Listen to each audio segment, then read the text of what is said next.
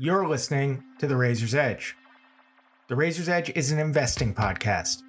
Your hosts are Akram's Razor, an investor and trader with decades of experience in markets, and me, Daniel Shvartsman, who has been focused on the market as a career for the past decade. We take investing ideas or themes we're interested in and break them down, or we speak with expert guests to get a wider understanding of a given topic. To get episodes of The Razor's Edge, subscribe to this podcast wherever you get podcasts, leave us a review on Apple Podcasts if you have a chance, or share this show with a friend. You can also check out our work on Seeking Alpha under our respective names, or reach us on Twitter at, at Daniel Shvartsman or at Akram's Razor. Our standard disclaimer and disclosure. The Razor's Edge is a Shortman Studios production. The views discussed belong to either Akram or me, respectively, or to our guests when we have them. Nothing on this podcast should be taken as investment advice. We'll disclose any positions in any stocks discussed at the end of the podcast or during our introduction to the given episode.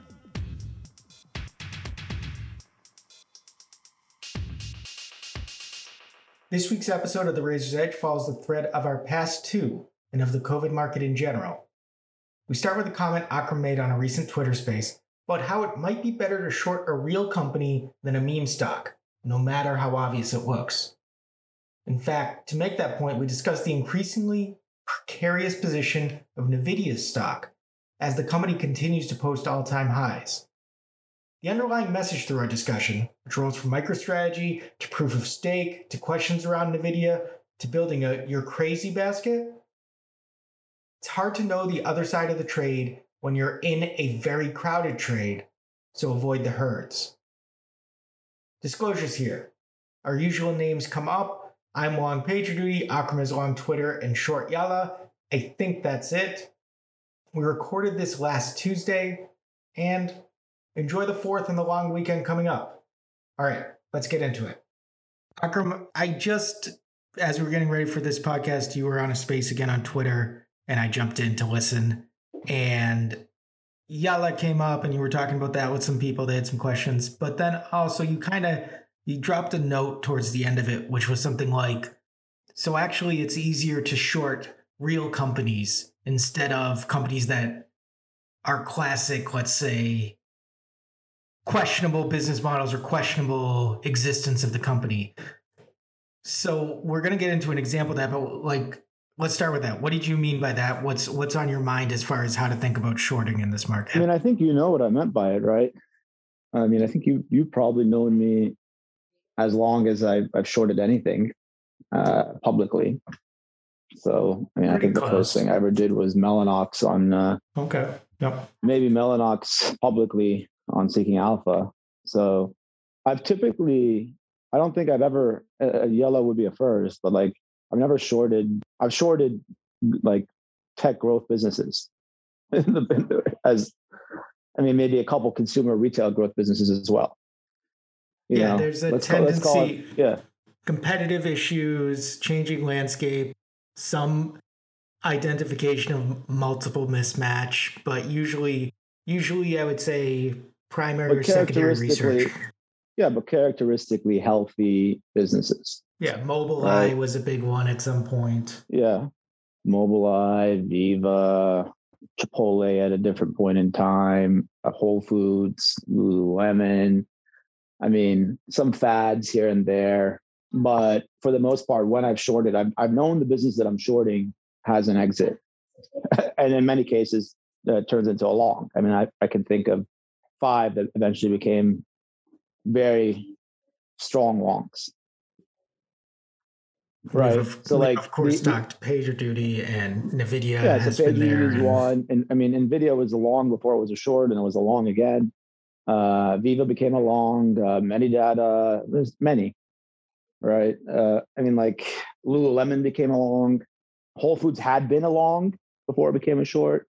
BlackBerry had been a long, then became a short, then it became a long, which unfortunately, I should have stayed with the short.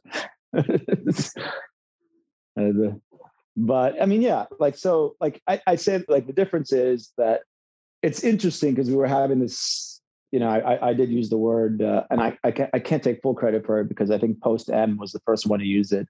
Fugazi, right?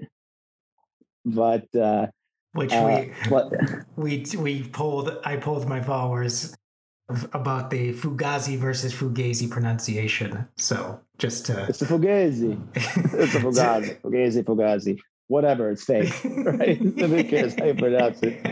But like, look, the, the, the idea that like there's a substantially real and understandable underlying business, and that like you're just you're engaging in like there's somebody was like, well, what's the valuation of uh, uh, someone was bringing up valuations with MicroStrategy, and I was like, I was criticizing MicroStrategy because MicroStrategy to me doesn't make sense from an investment narrative because it doesn't call itself a meme, but it's essentially being positioned as an investment narrative around Bitcoin.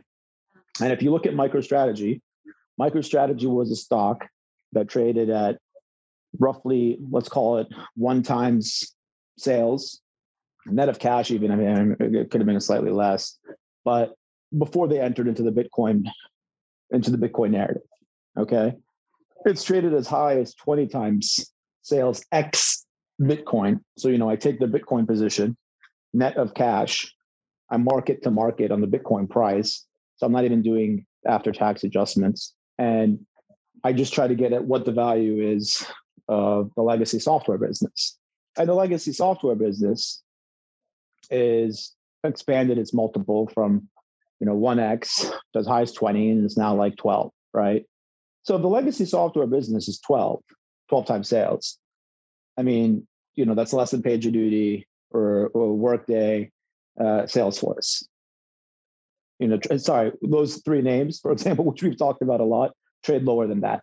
Right. So, like, if you and I sat here and had a conversation about why MicroStrategies trades at that, it'd be kind of absurd like I could buy any one of these three businesses. I don't think anybody like people will have reasons for why Workday trades here and why PagerDuty may trade here, but like I don't think anyone's going to say this business with its maintenance revenue and its like teeny scale as far as what it's moved to cloud and the fact that overall revenue is essentially gone nowhere in four or five years. It had been declining. It had has a bit of an uptick. You wouldn't pay ten times sales the 20 times sales for that software business. That's a no brainer, right? You're not going to, we're not going to engage in this. We're not going to humor th- this nonsense by having a valuations conversation around that. Now, this becomes relevant here because if you believe the multiple just stays at 10x sales, let's say it doesn't compress, then like the business, the Bitcoin holding business, Hodl, Hodl, HODLco, I'll call it, okay, not Opco, HODLco. Touche, touche. Yeah.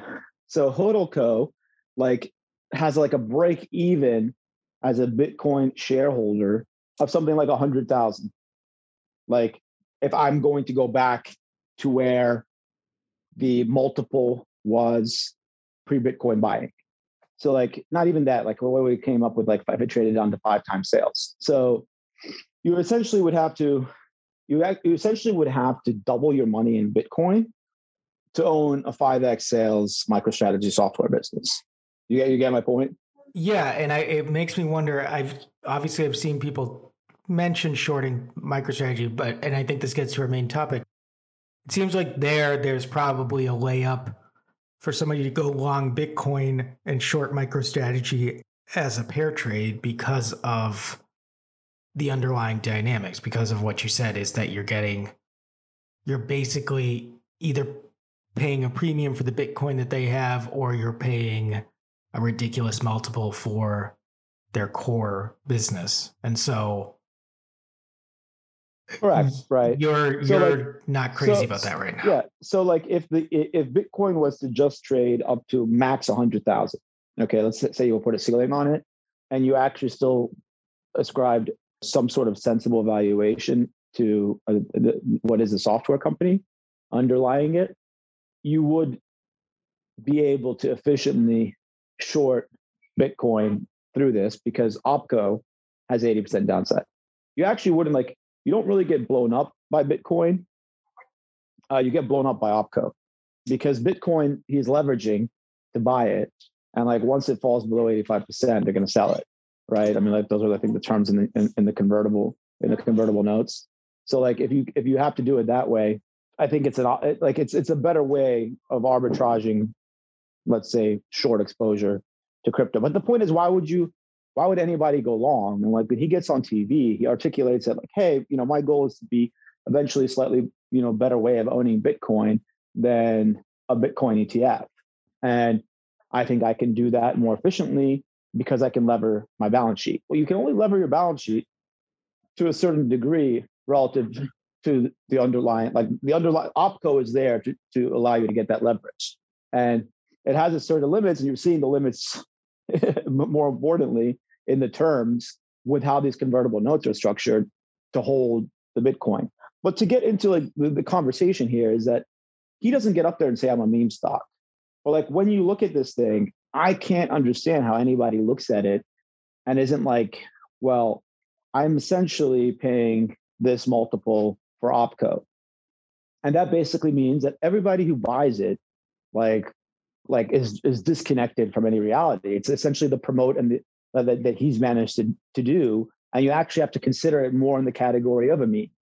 Because no one's actually held him down and been like, look, dude, I get that you love crypto, but like be honest with your investors and tell them that like yes you can actually buy bitcoin with leverage right? But then like so could they. And to the degree that you're creating that leverage like what's embedded in the stock price till the day you announce that you acquired x y and z bitcoin at this price doesn't reflect the future of you buying more right and leveraging up more right? Like it can't be like hey it's just going to perpetually go up and i'm going to perpetually gear up. So you pay me a premium today to do that you know, because I'm going to do that in the future. So that's what you're paying for. You're paying for the fact that, like, why would I pay a premium to that? you know, why would I pay a premium to something you haven't done? So, in, in, and and and you have limits to that, and that's where it makes no sense. Like, you're actually like Bitcoin hold HODL Co. is literally bearing the weight of you know legacy software opco and legacy software opco now trades at a, at a higher multiple than appealing SaaS businesses. So, like when you get into that dynamic, and if you have to frame it and have that conversation, you're like, if we were to split these things today, and Bitcoin HODL is just you, and like you're you're a fantastic person around Bitcoin, and I can I can buy stock related to it, and we've like removed uh, what's it called OPCO. I'm going to take a bath in the stock and like that's and, and that's like something that's not communicated by someone like that. So like i could come forward and just be like hey i want to short this because of bitcoin. But no i don't want to short this because of bitcoin. I want to just short this because like here's the story and the story being communicated by the ceo makes no sense. Like he doesn't he doesn't sit here and tell you that you just what like you 7x the multiple you pay for the software business. Now he tells you they had the best quarter in years right? Like all right. So you're going to grow your top line what a couple percent? What are you doing with your software company?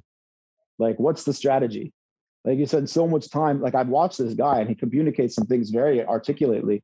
And he's like look we were trading at $120 a share and the market was effectively telling me to get rid of my cash because it was a drag. And i get that. The market will tell you to get rid of too much cash it's a drag. So like the market is now telling him that the exact opposite insanity is going on that we're going to pay you a premium, significant premium to the Bitcoin price because in theory you can leverage your balance sheet as Bitcoin goes up to add more Bitcoin. Well, if all I want is crypto exposure, right? Then you know there's 56 million people with Coinbase accounts. You can now buy you can now buy Bitcoin on PayPal. There's no thesis, you know. So like, why not just short it then? Like, what what are you what why are names like and we could talk about so many I mean, names. like we're not going to get into the like we're not going to do a whole session on the memes. So that, that that whole space is started based on the memes right? Valuations had posted a cnbc interview with the buffalo wild wings guy talking about it's like it's it's a new world. We're apes. You know it's not, it's not investing. It's you know it's a revolution. Use the word revolution. So like i hadn't seen that so i was just surprised cnbc had done anything along those lines. I mean, whatever, not really. It's entertaining, but like that kind of segued into like you know I've had conversations, for example, now Frankie Four Fingers, has had some really good stuff over, over the last two years on AMC. Actually, I mean, I discovered his account when he was writing about AMC pre-COVID, and you know, he he made good arguments around like where AMC could get to EBITDA wise post COVID, right? And like I was joked with him that like, I mean, Cinemark doesn't get that multiple. So like, why are we even having this conversation? Like Cinemark trades at like six times 2019 or whatever, and you know AMC is like 60x. So like, why are we talking about the movie business? I mean, you're not. He's not going to argue with you that that Cinemark is uh, not a better movie business. I mean, it's exposed to much more growth markets, put it that way. And I, I think that there's like several companies. I was joking the other day, you could buy like Live Nation, Rick's, Dave & Buster's, pretty much like like a, a like an the, the, ETF of like a reopening stuff. Uh, Cinemark, right? IMAX, all of them for the market cap of uh, of AMC, right? So like you're not going to sit here and like like but it's we actually like having that uh, doing that exercise because like you know i'm a person who who's a believer in the movies. I mean if you think about this go back do you remember we were discussing disney and uh, third point's letter yep. about like you know go all in on streaming. Like how ridiculous does that seem now? How ridiculous does it seem to be like hey you're comparing movie theaters to the horse and buggy? I mean the movie theater business internationally is growing the the reality is an, uh, an an exhibition stadium is you know unless you're a multi-billionaire who you know has a 20 seat theater you know in his own home and has the space for that space is kind of a constraint i mean we're sitting here in a housing market now where everybody's just like you know like you're short 6 million homes because of the last decade and and uh, there's overheating and everything and like you know having an exhibition doesn't actually look like or sound like uh, the horse and buggy, right? Yeah. I mean, it's it's it, it's it, it and at the same time, had you bought the horse and buggy business, like you don't see, that's what I find interesting about these guys is they don't comment on this stuff. They don't really care. And they stay out of the whole thing and it's left to everybody else. So you don't get a person who's like a Disney activist to be like, hey, you know, AMC's gone from 200 million to 30 billion uh, in the six months that I've been focused on Disney and focusing on the movie movie theater business. you know, like what like what say you? Because you just you just called the the movie theaters the horse and buggy. Well, the horse and buggy was made technologically obsolete, literally. Right, and your point is that because somebody because somebody can look at Disney and say, all right, that and we've talked about it a ton, but that investment has worked. They've really pushed in on streaming, Disney Plus success, blah blah blah. And I think you're saying that. Yeah, well, Loki's awesome. I have not. I've read good things about Loki. Almost looks like the thing I could do to try out Marvel, but oh boy.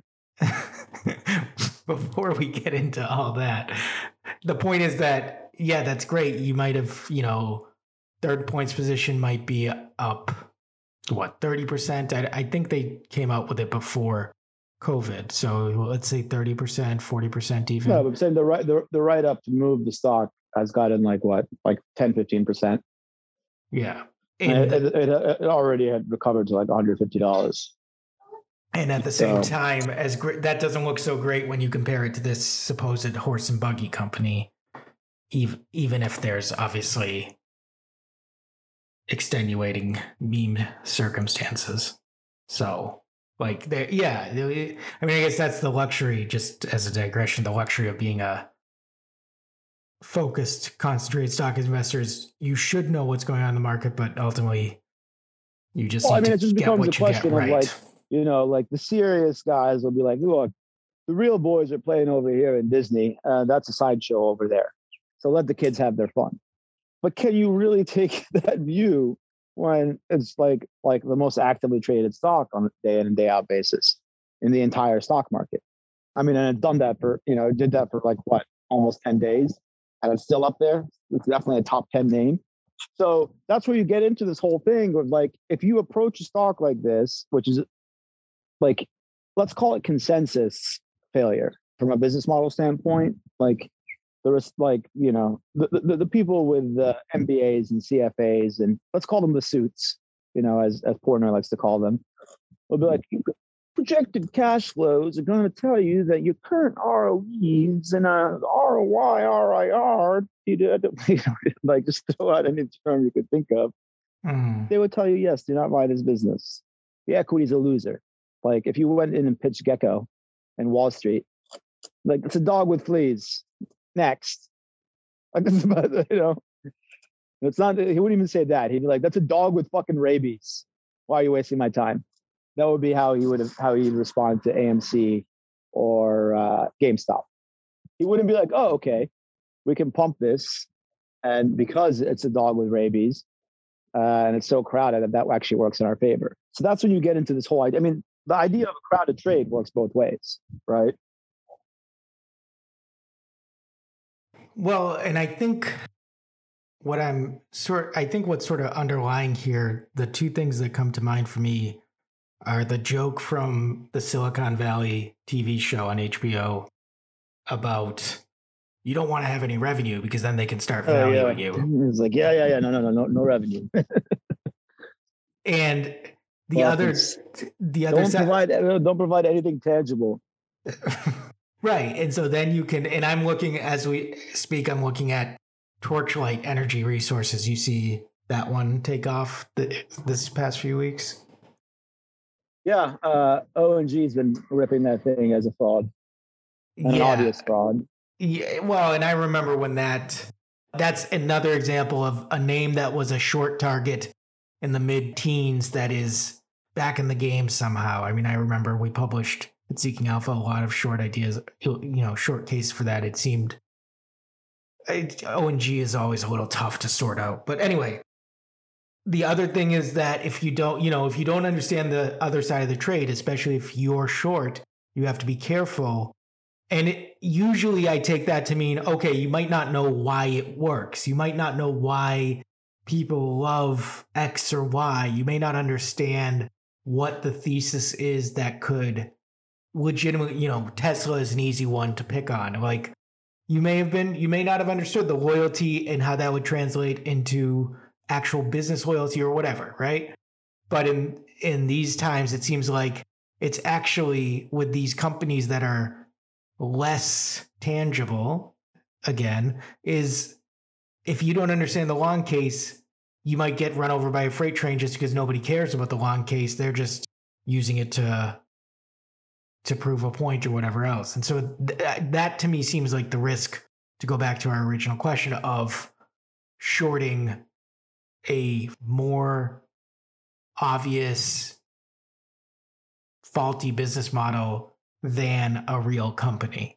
Is that it's not even a question of faulty business model? It's like if you want to short something based on competition, which is normal in a very appealing sector, so if a company succeeds in one sector, more competition arrives in that sector. Uh, typically, if the competitors can succeed in making any progress against the incumbent, you make money off of the first mover slash leader losing share. You can make like let's say, I mean, I hinted at, at Nvidia short. I don't have a position, to be clear. Just like I noticed it up like another 30, 40% since I last looked at it a month and a half ago. And I have inklings around what's going on in crypto.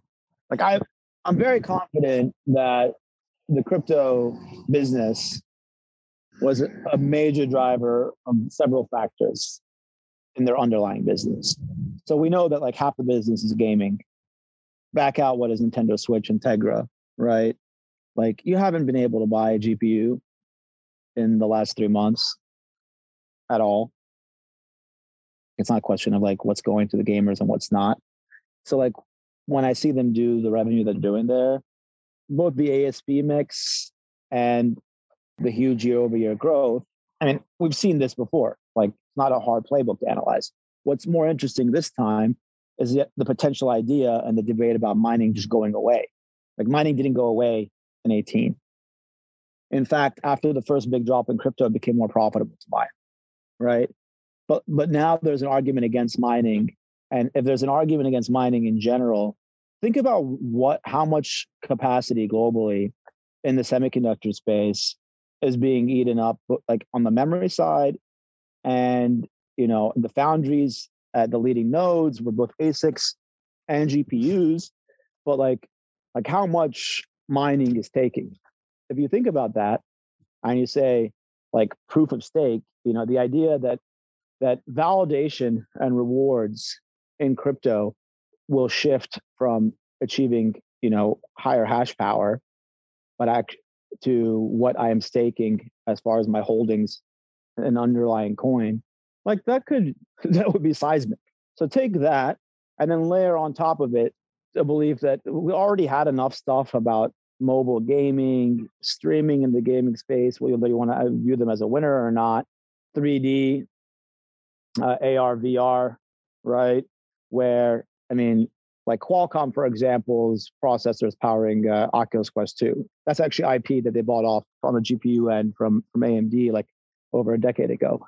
But like take that and then I like I start looking at hyperscale and I see what happened to Intel's data center business last quarter, right? Who's getting rocked, you know, on ASPs by competition and essentially general move away from their monopoly because the competitor in AMD and now also in ARM internally in hyperscale has become a much more viable alternative. And like the volume hit is you know somewhat notable and they blame that on digestion but the asp hit is very notable.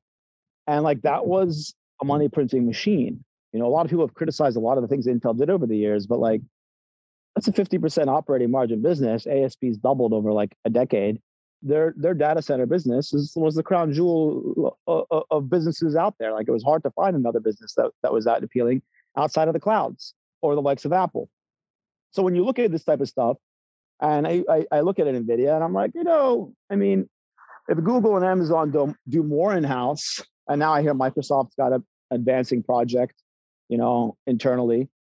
And like if hyperscale, hyperscale is essentially the compute infrastructure globally, and like their first step was getting rid of like the margins that were made by the likes of Dell and EMC and HP and, and, replacing them essentially with the ODMs.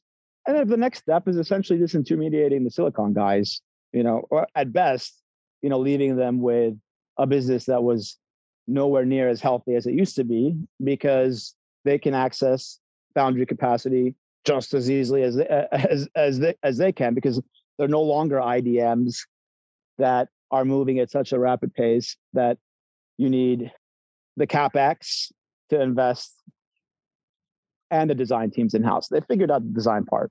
So when you look at some of like all that, I can walk into a thesis where I'm like, all right, stock is just hasn't stopped going up. it's 500 billion. It's like 20 times what I think this year, er, next year's revenue will be. And I can walk into a scenario where like the back half of 2022 could be negative revenue. I mean, I don't, I, we don't know what's going to happen without question, but I could walk into that scenario. I could see the gaming business drop enough and that like spread throughout the GPU space, which will lead into an overhang in the data center business. There's no doubt about that. It'll just come in the form of ASP pressure. So you can tie that all together, and I'd be like, I can short this stock here, and like nobody is rushing to short this stock. I, you don't have thousands of people being like, this thing is bullshit. It's 20 billion and it's 30 billion and it's a fugazi. So, like, the reality is that because it's tethered to a certain class of investing, I can start to construct a thesis there and have a view. Right now, I don't know what's going to happen over the next three or four years in in the chip space. Like that's hard to predict, but I can. I'm willing to bet two years from now it'll be an even more competitive environment than it is today. I mean, Intel's already coming out with their compute GPUs, and some of those benchmarks have been impressive. So, like, as Intel is taking is taking pressure in uh, their core business, like you're going to see a much more competitive environment for a GP GPU, even without CUDA, because it's actually not a distributed computing infrastructure. It's centralized. Because it's centralized, they have the ability to make their own chips. They definitely have the ability to compile and handle the software layers that needed to be done to automate that AMD essentially had failed. I don't even say failed. They didn't really have the resources at the time to really focus on that. I mean, they had they were focusing on survival in the way Nvidia did. So like the tangibility of uh, a great business like Nvidia has in gaming and in data center actually makes it more appealing. Does that make sense? If you're actually looking at like uh, an economic slash like fundamental thesis of supply, demand, competition, and you're thinking about these things, and then like, what am I paying for this stock today? And how would this stock trade if it goes from growing 80% to not growing in 12 months? I've been I've been I've been using the Cisco 2000 analogy, right? Like, you know, I was I was asking actually the other day, like what would a growth slowdown look like in 2021, 2022? Like if you look at, you know, Cisco August of 2000, I don't know if you saw the tweet that I put up where like from Chambers. Yeah, I saw the quote, his like, quote about the internet continuing to Yeah, like we see no signs of anything slowing it down. The internet is here, you know, and it's booming. After they'd reported 61% growth, you know, and 6.7 billion in revenue, 30% margins. Call it at the time like uh, almost approaching a, a 30 billion run rate business. That was August, I think 8th of 2000, if I, if I remember, 7th or 8th, right? Point is, it was five months after the, the peak of the NASDAQ. It was five months after people had gotten out of the shitcos. But like Sun Microsystems, Cisco, a lot of the stuff on the silicon side were like either making a new high. Juniper made a new high, Sun Micro made a new high in the summer and into the early fall. Cisco was at that time trading at like $69. So like let's call it like five, five, six percent off its off its March high. Sun MicroStrategy, which was then down by like 80%, or pets.com and these types of things that like had just been, been decimated. Now, what's interesting is Cisco does grow 60%, then, and then it grows 60% again in the next quarter reports. And it gives you a guidance for the next 12 months of 40 to 50%. And then a month later, it pulls that guidance. And by the end of the year, you know, uh, uh, and then two months later, they're actually down year over year. And like they dropped 30% sequentially. And by the end of the year, right, like they've grown 10% because they grew 62% in the front half and you know fell off a cliff in the back half. But like that's what a growth slowdown looked like then. It kind of came out of nowhere for a very strong infrastructure business. And we know why. I mean, CapEx stopped at the telecommunications infrastructure companies because a bunch of them started to go bankrupt, by the way, right? So, and it turns out, you know, back back in the days when you had to load up on debt to finance uh, building out a network really quickly, you had serious sensitivity there. And I mean, in general, there was just excess capacity. I mean, it, it's not like that stuff came back in a year.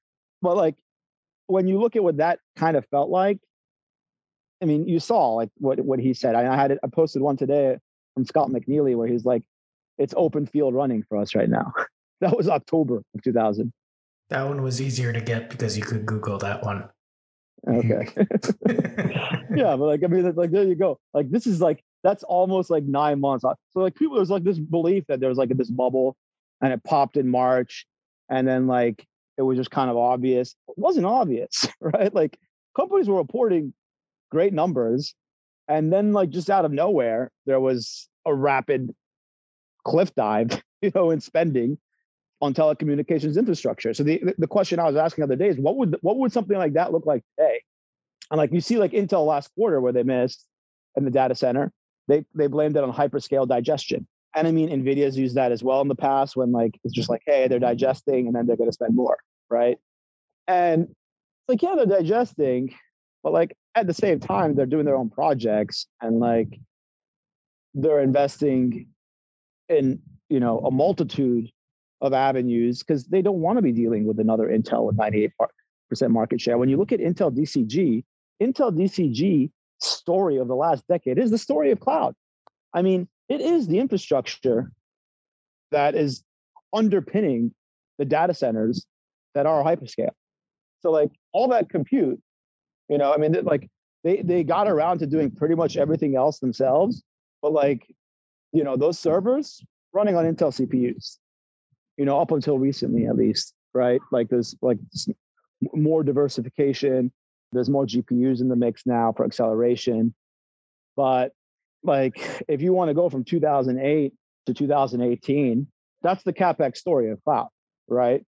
Like that division inside Intel. So like when you look forward and you say like, all right, like that now wants to be like Intel, custom SKUs, AMD, ARM, our own branded GPUs, some ASICs, you know, like stuff like that's coming out of the likes of uh, Habana Labs, for example.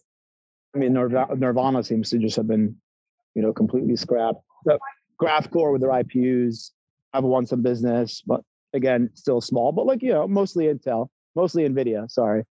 But like, yeah, I mean, when you look at when you look at those those businesses today, and you say, all right, so like what's it like what's a, a big slowdown look like if it came out of nowhere and it's like let's call it early 2022 and you and me are talking you're like fuck it was covid like everybody mm-hmm. you know had to invest in, in excess capacity and someone pointed to cloudflare as an example like they were calling that like the analog to cisco for today but like what would you look at today and be like shit it was obvious like i mean i had people on the space who were like I can conceive if we ever have a slowdown. I'm like, dude, come on. What do you mean if?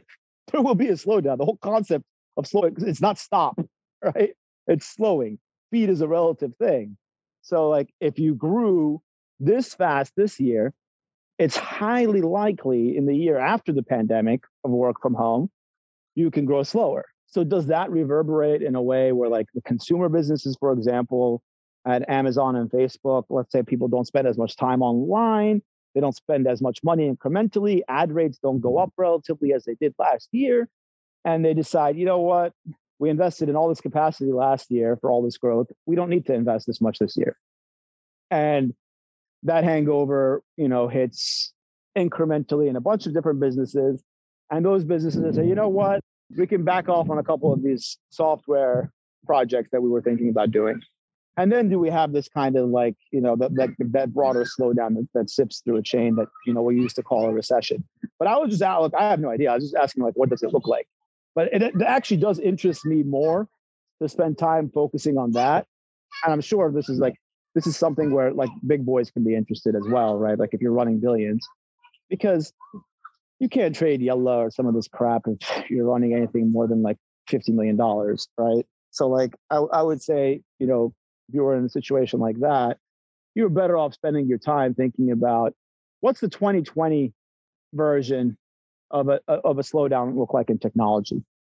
Like because we know what it looked like in 2000, right? You had excess capacity. Everything will go through periods of excess capacity, but like excess capacity meant that Cisco sold less routers. You know, Nortel loose and blew up quickly on, on telecommunication equipment because that was really levered on the fiber side and optical side.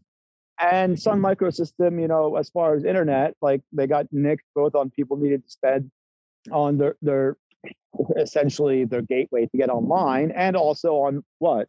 Windows and uh, what do you want to call it? Wintel essentially undercutting them.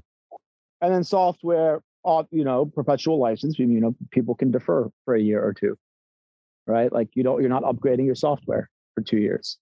Now that would like you're not going to cancel your software, right? Like you still have maintenance and support. Like that's what we've kind of changed with this dynamic with what is SaaS.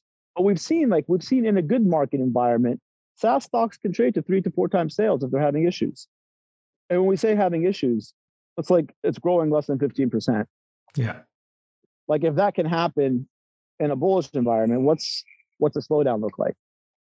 So yeah, I mean that's when you kind of circle back. I mean, we got kind of went on a tangent here, but I would say that this is how if if you're looking at like if I was to ask you mid 2022 and we're like, hey, let's go back and play that podcast from last summer because so and so warned. I like I have yet to see a CEO who ever taught like I was finding these quotes amusing. I mean, if you, if you think about think back to Jensen in, in 2018 as the best analog, right? But like you know the McNealy one and the Chambers one, I didn't even know those existed. Like those were completely new finds. I was actually just more curious in, in the trajectory of the stock price relative to the operating businesses at the time. You know, long long after the March peak. So like when you got into when when you got into looking at those quotes, like look, I mean, there isn't a management team in existence who like wakes up and is like, hey, things are things are going to slow down. So you can't you can't look to them for the source. So you kind of have to have your own plan in place. And yeah, that's where you get into this whole idea where like we kind of got a bit off topic, but one, it's essentially not a crowded trade. It's the definition of contrarian for essentially being contrarian. But some of them you can talk like, I mean, you can like you can talk yourself into. Now, unlike 2018 with NVIDIA, where I just felt like unanimously there's a hard catalyst, this time there's definitely a lot of people who look at crypto and are like, yes, this is definitely a risk to the business. I mean, like I didn't post that thing and get like, hey, that's blasphemy, you know, which was more what it felt like in 2018. I was like, hey, you know, this time it's like, you know what? Like, yeah, maybe, but why wouldn't you just rather short a fraud? Well, turns out shorting the frauds is a lot harder because there's degrees of fraud these days. And there's everything from like just pure outright financial fraud to like growth fraud to like meme fraud. Like to me, in, in a sense, like you could put like MicroStrategy and a meme mm-hmm. fraud. It's pretending to be one thing, but it's kind of like it's like a meme because it really isn't a play on Bitcoin. Like I don't know if the CEO has to talk himself into it, but I can't see how you can't have a conversation with him where he doesn't come out and is like, look, yeah, you have to like you have to believe that my software business is worth more than five times sales. Otherwise, go buy Bitcoin by yourself.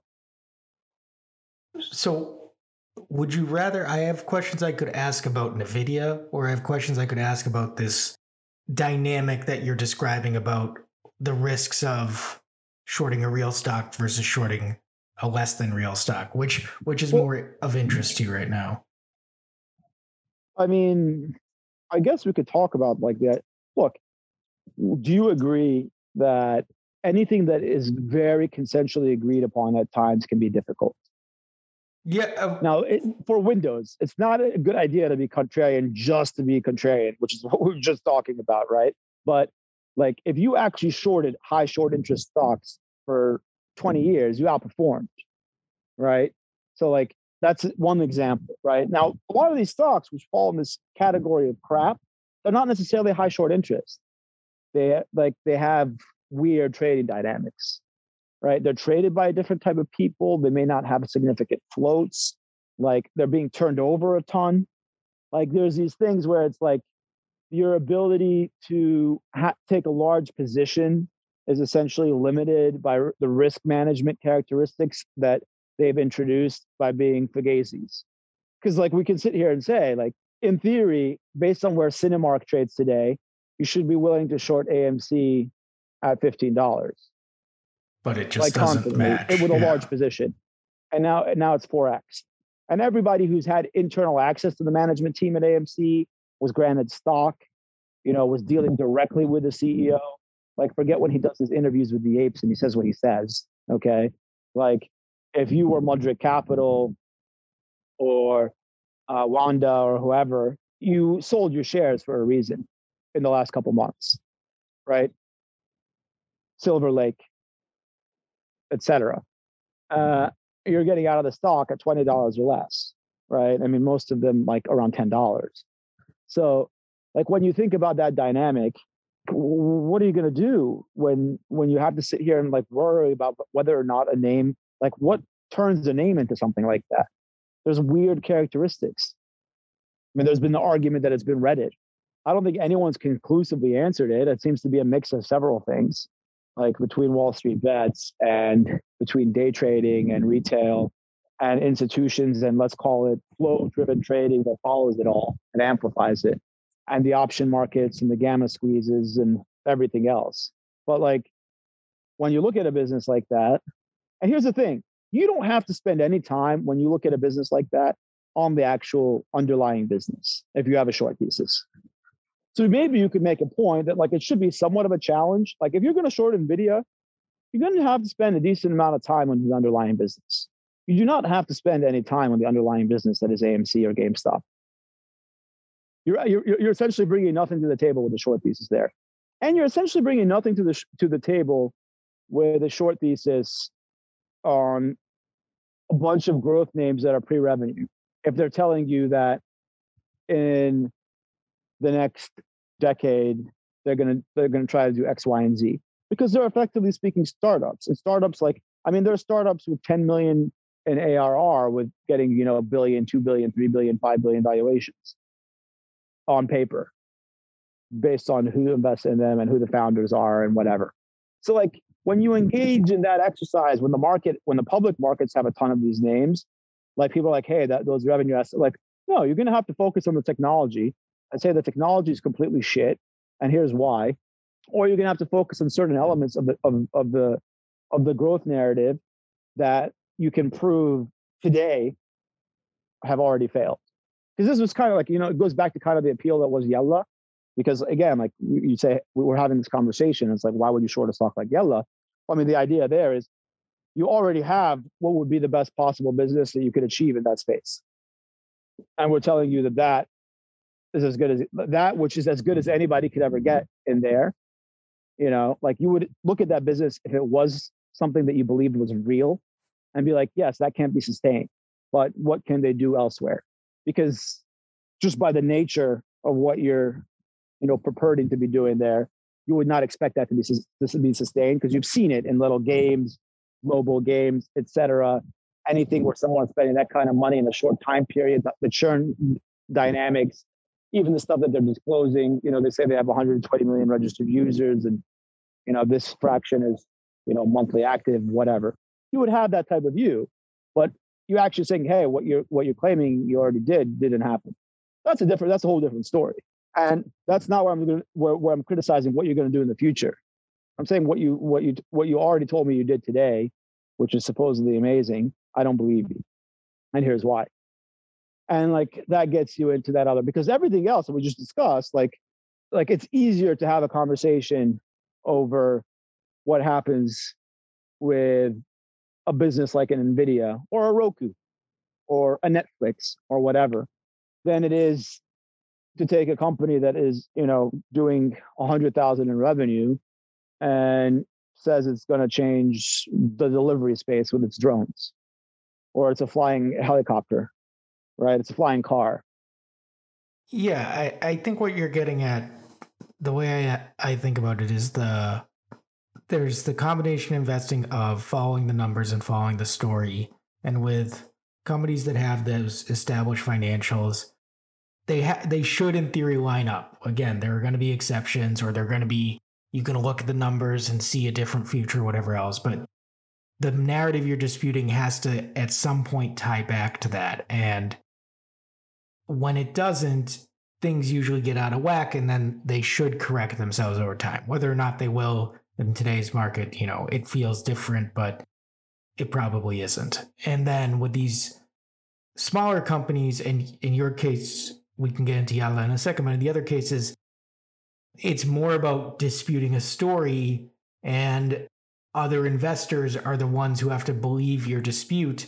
And it's hard to convince people that they're wrong or that what they believe is wrong. And it's almost easier to be able to say, well, the numbers show it. I mean, you can take sports even where on the one hand you can't dispute rings don't lie or the scoreboard doesn't lie. On the other hand, some people say, "Ah, oh, we got robbed. Ah, oh, this guy was hurt, whatever."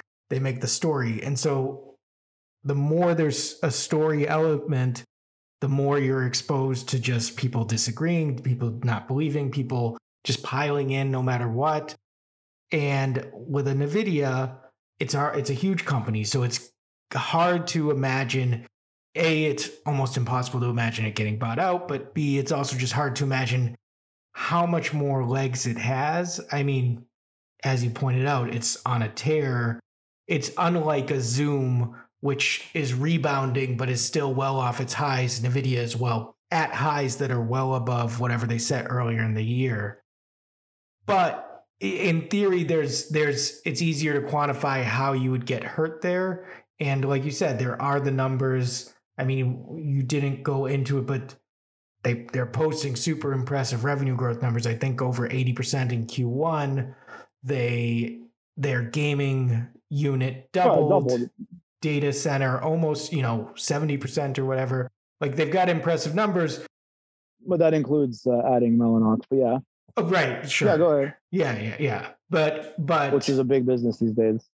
Well, and they're also, you know, you mentioned ARM a couple times. They're trying to buy ARM, but there is you know, again, there's that murky crypto is in there and who knows where crypto goes. And you've talked about the switch from proof of work to proof of stake, which would take away the need for GPUs to make the crypto ecosystem work, as I understand and it. That would be huge. So, like, if I don't know how that plays out, but if you envision a world where the, the idea of, of like that there's like a 90% downside to mining, like 90% of that compute consumption goes away.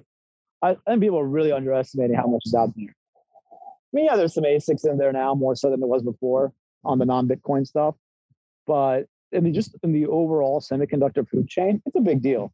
Like when you think about potential capacity uh, capex bubbles, what can you think of as a greater capex bubble than like allocating a huge percentage of the of the of the compute resources of the planet to, to doing cryptographic math problems to make a currency more reliable? Yep. If that was, if you actually believe that that was something that was not like, I mean, just it diminishing is enough of a reason to have a short thesis. I mean, if it's flat as a demand driver year over year, which I think 95% of people will agree with you on, like that, like it's not going to be as crazy as it was this year. And I mean, that's where if you want to do like the analog, I mean, the last three months of the Ethereum network, it added more, more, more hash power than it did in its entire previous cycle from inception. I mean, like that, that's how crazy these. And by the way, it had a huge drop recently. So like that's part of the issue when you look at something like that. All right, yes, I mean you can probably get three times the performance out of a new NVIDIA GPU. There are like ASICs, which effectively speaking are just kind of replicating on a you know performance per dollar. So you're not necessarily getting the uh, the huge advantage, for example, that you get out of Bitcoin, which you cannot mine with the GPU today. So the fact that you can still mine with the GPUs tells you like the way like you're you're essentially memory bound on a lot of these uh, altcoins outside of Bitcoin. But because of that, like if it was to go away, I mean, that's a huge demand driver. It's going to do two things. One, it's going to reduce the price that you can command for new cards. It's going to introduce a ton of supply in the market and that supply can be repurposed to be to doing AIML if need be. So that's an easy thing to get into versus trying to figure out what exactly is what's going on with a company like you know Skillz over the next year or, or fubo or microvision or Yalla or these names right the met the kpis the key performance indicators or whatever are clearer. The two things I wanted to ask about NVIDIA beyond what you just covered were you mentioned competition, and NVIDIA A is trying to buy ARM, and B, they seem to win out last time. And so I'm curious how you think about. Uh, yeah, I don't really have anything to add there. I think it's highly unlikely at this point that would be a consensus view. The Chinese don't want it, the Brits don't want it. But I think NVIDIA can make an argument. I mean, I mean, you could look at all the stuff Intel bought and how it didn't work out. I think because it's IP and adding it within a business strategy that they're trying to do, and that it's so geared towards towards mobile, uh, they may have a good point against it. I think right now Arm's obviously going to want more money. I mean, this deal is dragged on long enough, so I don't see why you can't IPO that business to your SoftBank at this juncture. Like they kind of like you know ass backwards fella. They bought that thing at the wrong time. They should have been doing the exact opposite in terms of those those, those two trades. And they exited a, if you remember, they exited a huge stake in Nvidia right after it had tanked, which by the way today must irritate them. But then like you know seemed for like a brief stretch not that bad because they, as usual, had those uh, downside uh, whatever you want to call them collars on these things. But uh, I don't know. I mean, I, I would think I think I would think it's less likely. I mean, Qualcomm's made noise. A bunch of people have made noise. I think enough's happened in the chip space. I think chips have become political because of what's happened under COVID, probably more so than they should be. And the idea of, of having ARM own this when everybody's also saying we can all invest and you can just have it be collectively owned, it's going to be a tough one. But I think NVIDIA can make a case. I mean, they could say like a bunch of the core businesses under threat. They're like they have no presence in, in mobile. You know, they want to be a third player in uh, the server side CPU with ARM, and uh, it fits into their strategy there, and that they can add value to the customer if they owned it. But like, I think the the counter argument to me, like Jensen's just going to raise prices. So, do you? The other thing I think about with Nvidia is about the fact that for all that it's a real strong, measurable company, is that Tesla is a sort of company that it's both arguably the original meme stock and different. I mean, they do, for all the dispute, they do have a growing business. There is, we've heard the bull case on this podcast, and it's definitely out there. But a company like Tesla can continue to trade. And by the way, it hasn't been that crazy. It has come off its highs and 20 or 30%, and it's kind of, you don't hear much about Tesla these days. It's kind of forgotten. But it seems like if the if the sort of thing that can happen to Tesla from in the recent history, it could also happen to something like Nvidia, and that is sort of which is maybe a long way of saying maybe Nvidia can still be memed even as big as it is because it's popular. You could see people rallying behind it for either crypto reasons or gaming reasons. Like, is there any I, I know you're not necessarily posing this as I'm trying to I'm looking at a potential short in a non meme stock, but it does seem like there's still some of that memeability here. Is that something you think about at all, or you just think that? I mean, no, not really. I mean, like, I'm thinking about more like what does what's a year from now look like? Where can you make? Where is there appealing and uh, where is there appealing investment opportunity? I mean, these shorts, I'm pretty confident that some of these things are going to get wrecked. We're talking today on a day that, you know, Bitcoin and cryptos, Dogecoin's what, 15 cents now? I mean, like that's taken a big hit. GameStop today at the same time raised, you know, announced that they raised 1.1 billion. I mean, so GameStop now has 1.7 billion in cash and a underlying business with a terminal value of zero. Let's call it that like in gaming. Let's say collectible business, you're going to be generous and say it's a business that could be worth a couple billion. So like the business has 75% downside. Like we were going back to the joke we were making, or not even a joke, essentially the, the argument around like you're paying a huge premium for what they might do. Like a person who's like, let's say, you know, Microvision, LiDAR technology, you're super skeptical about everybody behind it. EHang, flying cars, super skeptical. A lot of things are like bullshit. Like you're not going to be able to do this. Here's what's going to happen. Here's what's going to happen. Rockets, you know, autonomous driving, whatever. Like, but in the case of something like GameStop, like it's like you're created like a premium trust or a, a promote investor, and you're paying him seven times the, the, the trust asset NAV, right? It's a giant. And that's like that, that, yeah, that's what we were talking about that's what we're talking about with respect to MicroStrategy also, right? And that's where you get into AMC. I mean, my point was that, like, if I told you today that I want to short this because the game still like, and we had this long call, and uh, I probably have wasted, you know, 50 hours, you know, for the twin spaces, some obscene amount of time, you know, since January, where we've actually entertained conversations analyzing the underlying businesses that are GameStop and AMC. And my point is, like, if you come to me today and start out with, here's my take on that, just like, just look, check mark. I agree. It's a 90% downside on that. So walk me through structurally why it can trade where it's trading. What's going on in the market that makes it happen? Because Cinemark trade, like if it was something about the movies, I would have been like, all right, let's go buy Cinemark. Like, why aren't you long Cinemark and short AMC here? Why doesn't everybody have that trade on? Why doesn't everybody have a a long uh, GME, sorry, a short GME, and then a long Take Two Interactive on? Yeah, there's a fear of fear of irrationality. Well, it's, it's like so like it, it, it's that there's that like there's a, a swarm that has taken over the trading of these names, and that like you don't have to do anything. This is my point. Like it can't like a short can't be that easy.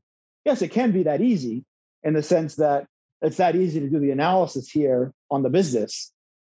And I, I don't think any single person, you know, with any type of investment experience, as well as plenty without any, is going to have a challenge in analyzing the underlying fundamentals of those two businesses.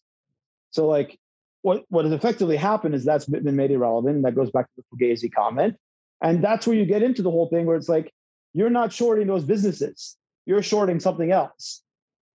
That, by the way, has not gotten a clear answer. Like, are you shorting a gamma squeeze that has sustained itself? Are you shorting some type of flow trading? Is it just a revolution like that guy said on CNBC? And like we've seen that in a lot of these things. Are is it just a byproduct of cheap money? And is it like just is it the equivalent of just what happens when you have musical chairs in retail? Like there's a lot of things that you could use to explain the type of behavior. What I think is really interesting about that is all those things that I just cited, that comes up historically for any type of asset bubble in the past. But like you can't make the comparisons because people got excited about everything in the internet.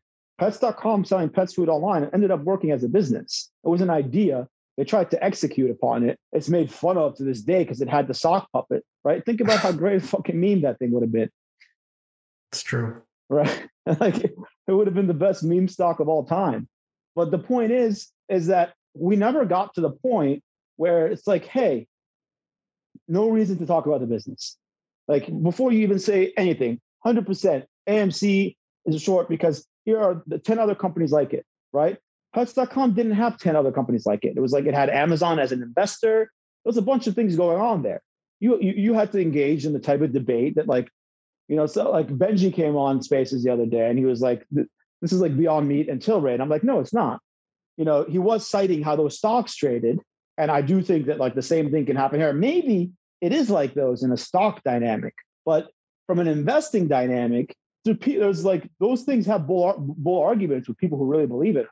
I mean, they're not a Tesla in the sense that they haven't made the level of progress that a Tesla has gotten to in their respective spaces, but like 3D printing, plant based meat, and like weed as a, a, legal weed as a business, like those are, are not spaces that you need to like hard sell a lot of people. Like there's hardcore believers there, there's business there, money is being made there by many people. It's a question of how much, to what extent, and whatever. But those stocks did go through crazy periods in a very short window, which maybe you could somewhat relate to the dynamics that like have played a part structure wise in the market. The, the, types of things that can make a Beyond Meat Tilray do what they do then could be analogous to certain things that have gone on with some of these meme names. Because we can say with like like the meme thing did spread beyond like if we want to back up a little bit here it did spread to things like wendy's and blackberry right and bed bath and beyond so like it's it's not just been focused on like let's say two names like like gme and, and amc where we can unanimously agree based on comps that are t- easy to make that you don't have to debate the business or else Cinemark and IMAX would have taken off, you know, we would have gone to the moon as well.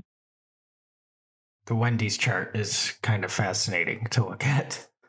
Yeah, Clover Health, right? Like there was a period where where, where Rocket Mortgages, right? Like there's been a bunch of these. What's going on underneath the hood of the stock market that is like that is allowing us to have like that is that's more of a story. I think with these names, the question is why why are they able to sustain at these levels? what keeps the bid for an extended period and what is causing like you know a clover health to flame out really quickly and literally be like a pump and then a dump you know the definition and versus like an amc which like it gets to a level and then like is it that shareholder base the revolution of the apes like are there enough of them out there that had bought the stock and after the gamma squeeze they're not selling and a bunch of things have to happen for that to unwind. I do remember Tilray be, being sort of the the best example of my last five years before all this stuff of that sort of not quite Fugazi because again they were a pot company. I feel like they were one of the weaker ones, but they were a pot company. But it was just so obvious that there was a disconnect between anything fundamental and yet it still stayed up. And that I guess that's to come back to whether to short a company like that in that sort of position or whether to short something like Nvidia. There's almost an argument to be made of well, actually, it's a lot easier to study the business to understand what the bull case is and to then identify a potential driver for Nvidia than there is to understand everything else that might be keeping the stock afloat to your point. Like what is how is it that post gamma squeeze these companies some of them sustain some of them just pop and then go away? That may be harder to actually get into. Correct. So what is last question maybe what on nvidia? What are you are, is this something you're doing work on? Is it something you're using as an example of where we are in the no market? not really. I mean Yeah. I, I i just started. God knows where i'll make it uh, on it. Like i said i don't feel like i'm unearthing anything new here. Like this would be really appealing from like a if i wanted to build a basket of names i wanted to just short and hold for two years which people would be like you're fucking crazy.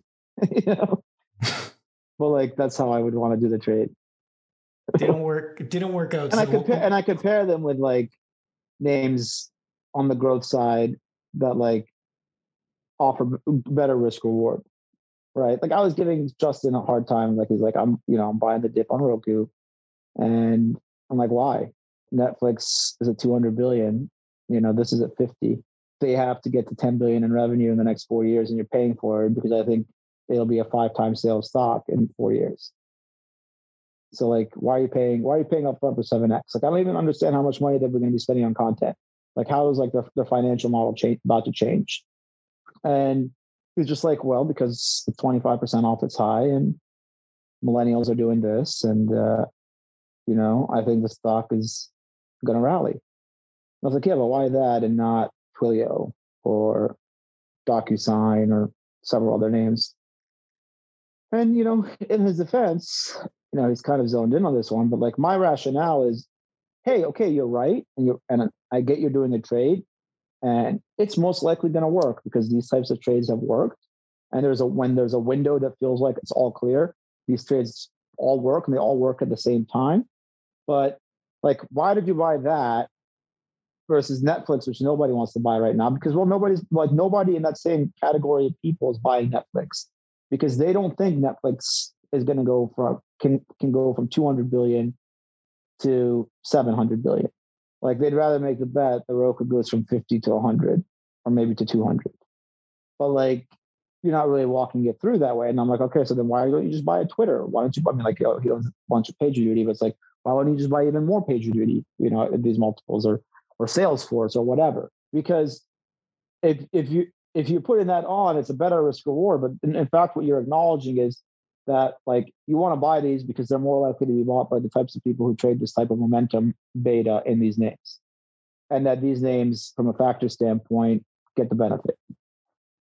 yeah Like they're not like you're just like there's a category. There's nobody's going to flock into Netflix, but that nobody who's buying Roku is worried about it being trading at five times sales in 2024, and that five times sales plus whatever dilution, whatever is factored in, and and content spend, et cetera, that w- works into the whole equation. That like like you're essentially buying the company to grow you know, like hundred percent, roughly speaking, for the next three years on the platform business. You're gonna go from like 1.4 to 2.8 to 5.6 to about 10 billion dollars.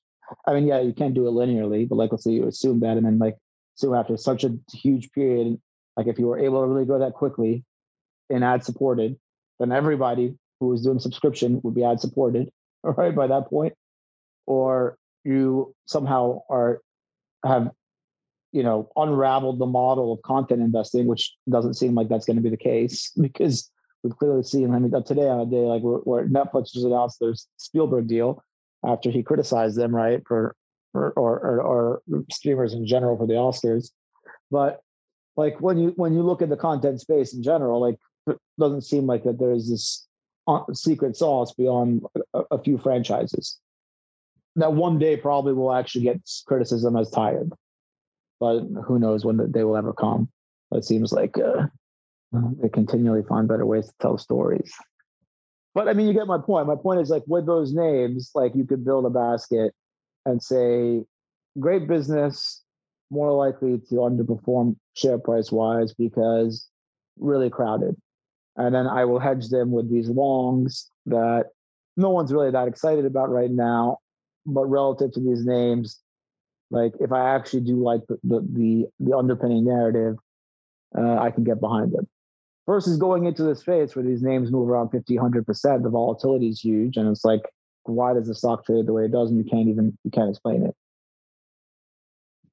Yeah, that's, uh, I mean, the basket, it's not quite a bubble basket, but it's, uh, sentiment often has a short timeline. And so that's an opportunity if you can identify where sentiment shifts give yourself a time frame for it to work. I think that makes sense. And it just seems like with with the Fugazis of the world, you'll get you would get there, but you would get there while getting run over by a truck or two on the way. Just because anything can happen with those names, it seems. If there's no business model to tie it to, then anything is possible. So, but that's the thing, though, right? Like, I mean, that's a source source of frustration, but at the same time, it innately does explain some of the problem. There's such unanimous agreement about the underpinnings that, like, you have to actually unravel what lets the price trade at those levels. Right. And I'm I, like we've seen like it's it's an ongoing debate, right? Like there's some people view it as financial populism, some view it as just like uh, retail cults that are well, like we've seen it in those names, and we've seen the temporary phenomenon, like, or if you want to call them like the aftershocks and things like Rocket Internet and Clover Health, and like, you know, is there are there broken structural things going on the market, or the ability to sell a short squeeze narrative for a few days, and some people have exploited something in, in, under the hood of the you know the inner workings that is the the stock market machine. Those things are, uh, I, I think, it, like worth exploring, but I don't think we'll ever get answers to those. It's trying to like explain a complex organism. Maybe it's not that complex. Maybe someone does have the answers. But I mean, I'd like to think, I'd like to hope that it's not because there's irrational human actors at the end of the day involved, despite all the machines and everything else going on. So when you have that element, it's hard to believe anyone's figured it out. And we can just say, I think that the the the COVID market definitely has played a part, and we're not going to like it's going to take several years, and we'll be able to look back and kind of kind of study it and kind of understand the behavior that one that, that caused it. I don't think in the moment we're you're ever going to get to it. All right, well let's let's wrap it there. So yeah, interesting. That's the dynamics we're at, and that's where shorting something that has a clearer, more understandable story. The the logic there is compelling, even if it's maybe tougher to find the right time and the right opportunity for a name like that to turn. So I guess we'll see. Thank you for listening to The Razor's Edge. Subscribe to this wherever you get your podcasts. Hit us up on Twitter at, at Daniel Shvartsman and at Akram's Razor with suggestions, requests, or anything else.